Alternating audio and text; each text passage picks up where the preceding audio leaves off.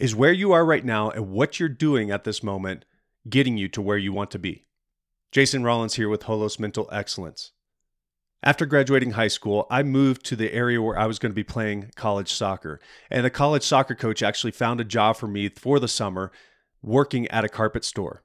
And I would go out on the job with a couple guys and they would install carpet and I would just do whatever work they had me to do.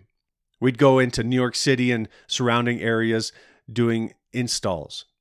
It was that summer that I realized the importance of putting myself in situations where I was going to grow and be challenged and nurtured. I hated that job.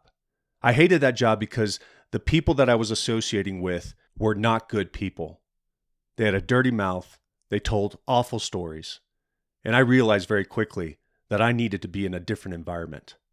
What environments are you putting yourself in right now? Whether that's school, friend group, work, athletics, you need to be thinking intentionally about where you want to be and who you want to associate with, and the organizations that you want to be a part of.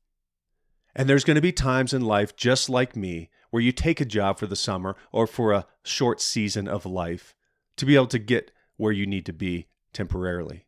But you should always be looking for the environment that's going to help you grow and push you in the right direction.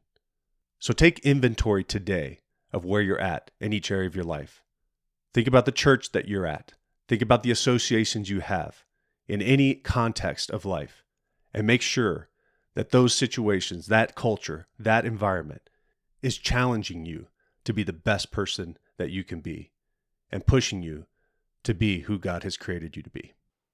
Psalm 119, 114 says this You are my refuge and my shield. I have put my hope in your word. I tell you what, that summer when I worked at that carpet store, I had to rely on God as a shield and a refuge in the times where I was having to hear stuff that was not glorifying God. And I had to rely on His strength to be able to get me through that season. Take refuge in God's strength if you're in a bad situation, but look for ways that you can get into a situation that's going to help you down the road. Seize today, seize eternity. Carpe Eternitatem. I hope you enjoyed this episode of Holos Mental Excellence, dedicated to helping you glorify God at your peak performance, regardless of the competition, environment, or circumstances.